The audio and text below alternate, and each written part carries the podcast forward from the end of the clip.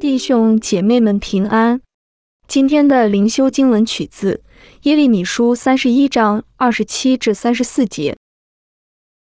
耶和华说：“日子将到，我要把人的种和牲畜的种播种在以色列家和犹大家。我先前怎样留意将他们拔出、拆毁、毁坏、倾覆、苦害，也必照样留意将他们建立、栽植。”这是耶和华说的。当那些日子，人不再说父亲吃了酸葡萄，儿子的牙酸倒了，但个人必因自己的罪死亡。凡吃酸葡萄的，自己的牙必酸倒。耶和华说：日子将到，我要与以色列家和犹大家另立新约，不像我拉着他们祖宗的首领他们出埃及地的时候与他们所立的约。我虽做他们的丈夫。他们却背了我的约，这是耶和华说的。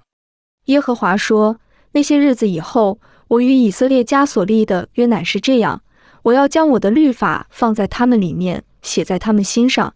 我要做他们的神，他们要做我的子民。他们个人不再教导自己的邻舍和自己的弟兄说：“你该认识耶和华，因为他们从最小的到至大的都必认识我。”我要赦免他们的罪孽，不再纪念他们的罪恶。这是耶和华说的。让我们同心祷告。主上帝教导我们，常常寻求你，不要放弃。Amen。愿主眷顾你，使你远离一切伤害，并保护你的生命。今天的读经灵修是由 Growing Faith at Home 施工提供。